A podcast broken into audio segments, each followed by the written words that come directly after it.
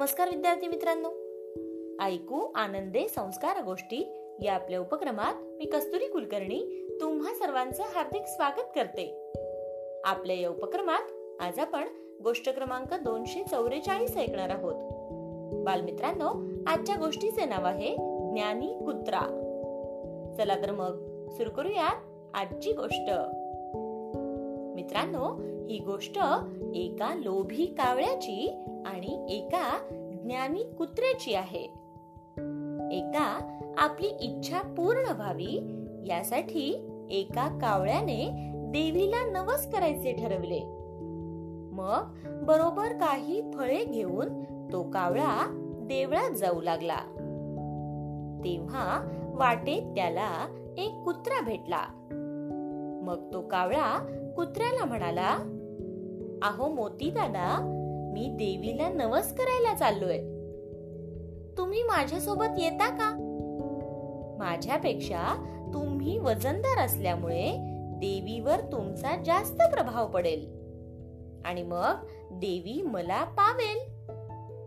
यावर तो ज्ञानी कुत्रा म्हणाला अरे कावळे दादा देवाला फळे देऊन जसा देव वश होत नाही तसाच कुणा वजनदार व्यक्तीचाही देवावर प्रभाव पडत नाही.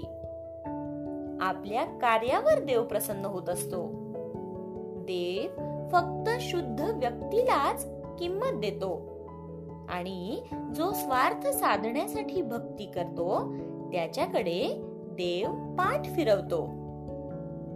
जो व्यक्ती कुठलीही अपेक्षा मनात न बाळगता कष्ट करतो. देवाची भक्ती करतो त्यालाच देव पावतो. गोष्ट इथे संपली. कशी वाटली गोष्ट मित्रांनो? आवडली ना? मग या गोष्टीवरून आपल्याला एक बोध होतो बघा. तो बोध असा की फळाची अपेक्षा न ठेवता आपण काम केलं पाहिजे. मग देव आपोआप आपल्यावर प्रसन्न होतो आणि आपलं काम देखील पूर्ण होतं.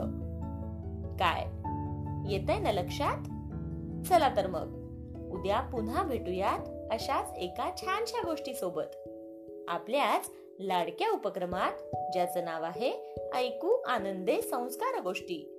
तोपर्यंत नमस्कार!